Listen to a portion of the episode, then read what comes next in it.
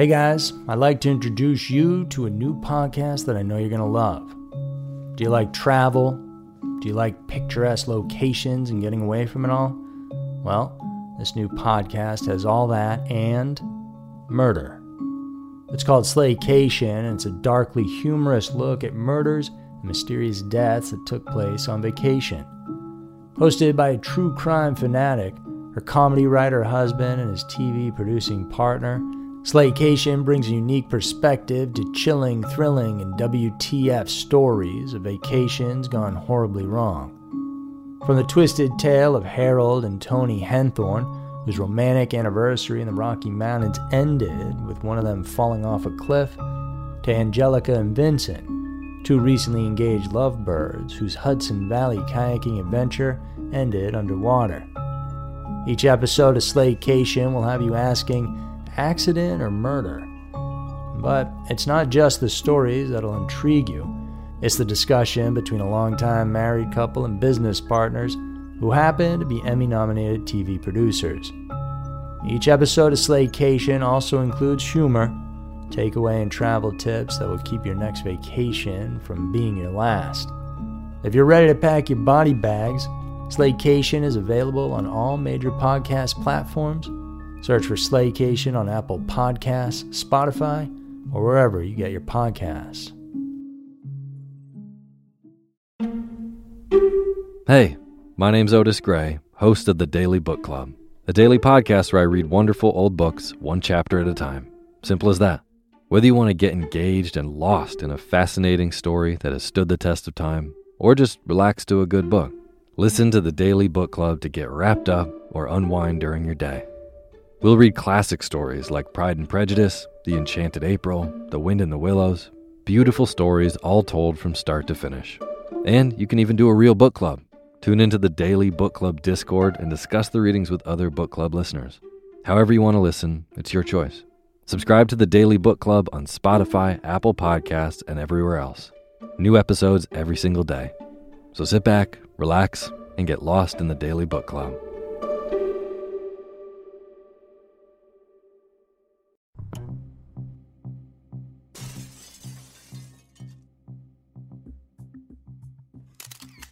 Scary Mysteries, Twisted Twos, Potomac River Arrest, and Jerold Haas. Tales of hauntings, murder, and scary mysteries. Every week, Twisted Twos dives into a pair of uniquely terrifying true stories that are worthy of a more in depth look.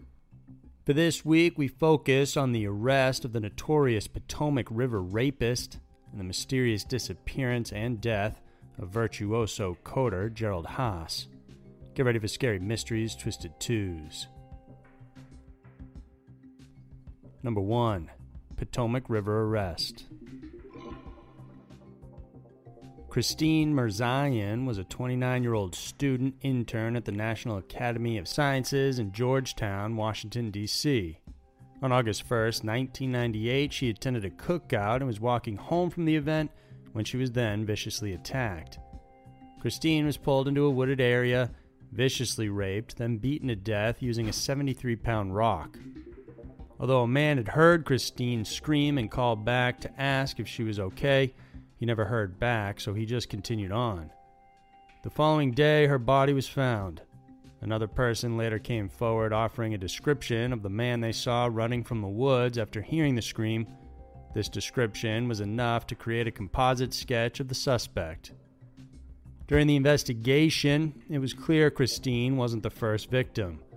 Before her, nine other women in the Maryland and D.C. area had also been viciously attacked and raped. This included an 18 year old babysitter, as well as a mother whose infant child was with her during the assault. Many of the victims were attacked inside their homes, and seven of the nine were all linked using DNA. However, only Christine Mirzayan was murdered. At the time, police believed the suspect lived or spent a chunk of his time in or near the areas of the attack, he was described as an African American male with medium build and was believed to be in his 40s or 50s. In 2011, the FBI, MPD, and Maryland's Montgomery County Police Department tried renewing attention to the case by asking for more information and offering a $25,000 reward, but still there seemed to be no leads. For over two decades, the case of Christine and the others went cold. Even though the FBI was holding the suspect's DNA, there were no hits in the database. By this time, the serial rapist was dubbed as the Potomac River Rapist.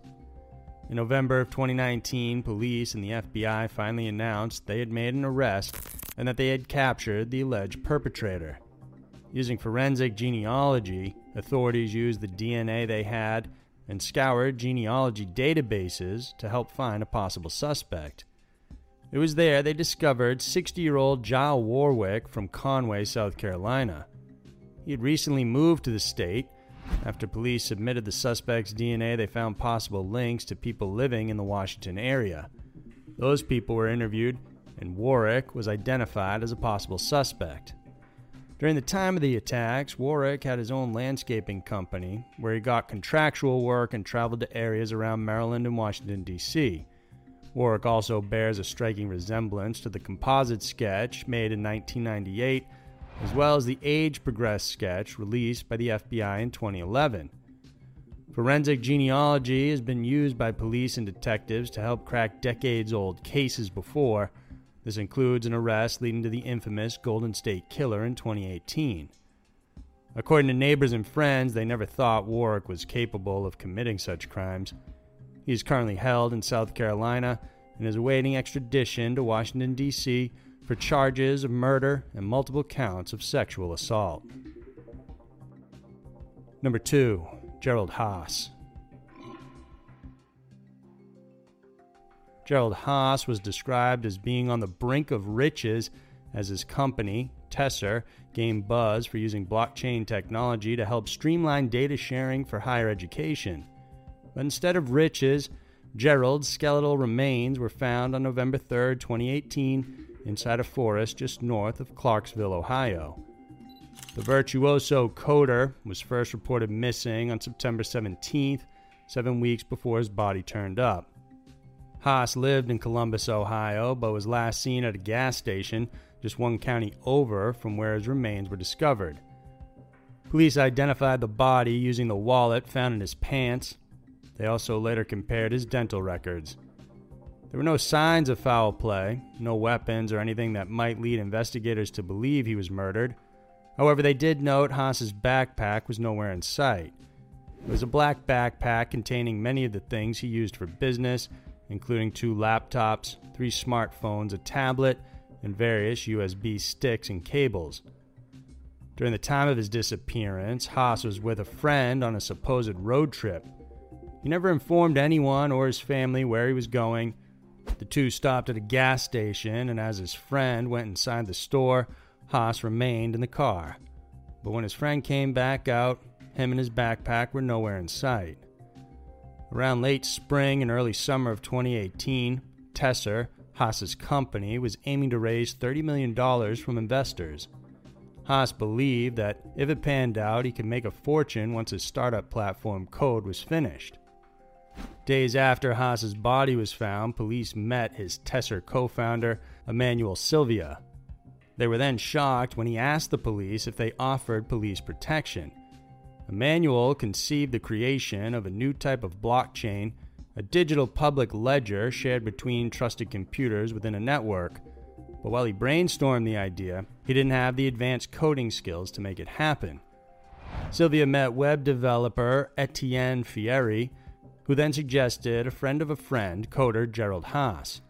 The two hit it off, and Haas soon became co founder of Tesser. Sylvia says Jerold was one of the best. He definitely had this extreme talent. The two would work on Tesser after hours while Jerold accepted freelance gigs on the side. At the time, Haas and Fieri began dating days after they joined Tesser. They were living together just weeks after. It wasn't long before Tesser generated buzz in the local Columbus startup scene. Small investors helped them enough for the company to have their own office in the city, but while Tesser seemed to be on the up and up, Haas's personal life was becoming complicated.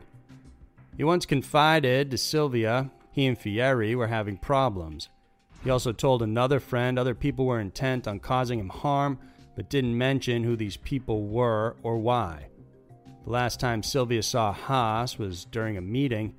The two were walking on a quiet sidewalk, and Haas laid down on the concrete saying Fieri's group was out to get him.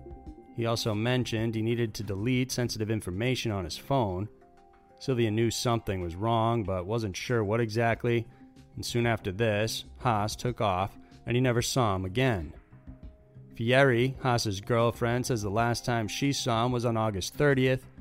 The two met to grab an early dinner at the mall, but when they headed to a nearby restaurant and rounded a corner, Haas darted ahead. When Fieri turned the same corner, he was gone. She said she wasn't too concerned because Haas would often isolate himself whenever he felt overwhelmed or anxious. When days passed and he hadn't returned, she assumed he visited his mother. But by mid September, she received an email from Haas's mother asking for her son. She knew something was wrong and reported him missing to police. The last person to see Haas alive was Charles Ford, a mutual friend of Haas and Fieri. Ford was a mechanic who introduced the two together. According to him, since Haas didn't have a car or a license, he asked Ford for a ride to the Tesser board meeting on August 30th. Once he arrived, he said Haas came out from the bushes as if he had been hiding and told him there were people trying to steal his money and wanted him to overdose to get it. Afterward, Haas stayed at Ford's condo. He didn't sleep but worked on his laptop instead.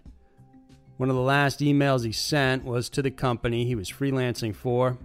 He asked them to send the payments via paper check and not deposit it to the joint account he had with Fieri.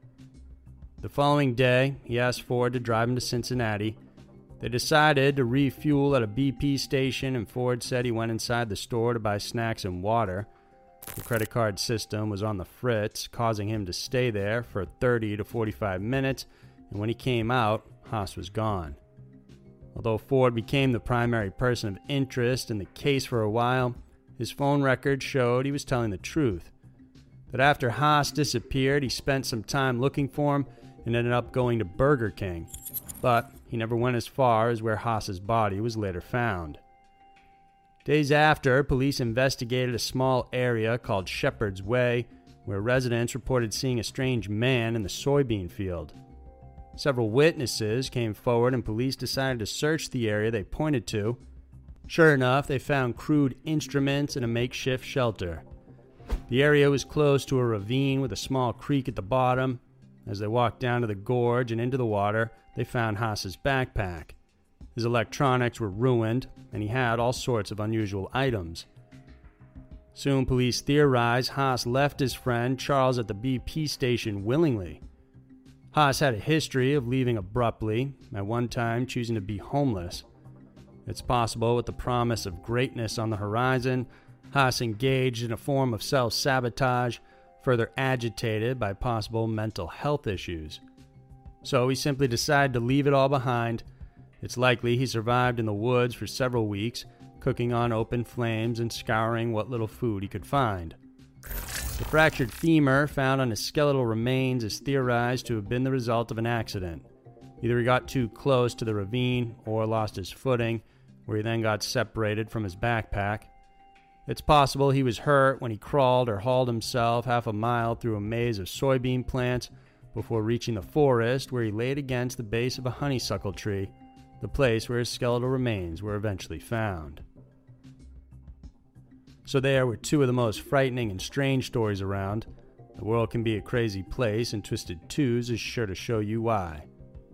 We have new videos coming out every Wednesday and Saturday, so if you enjoyed this one, then please subscribe to our channel. Thanks for watching, and we'll see you soon.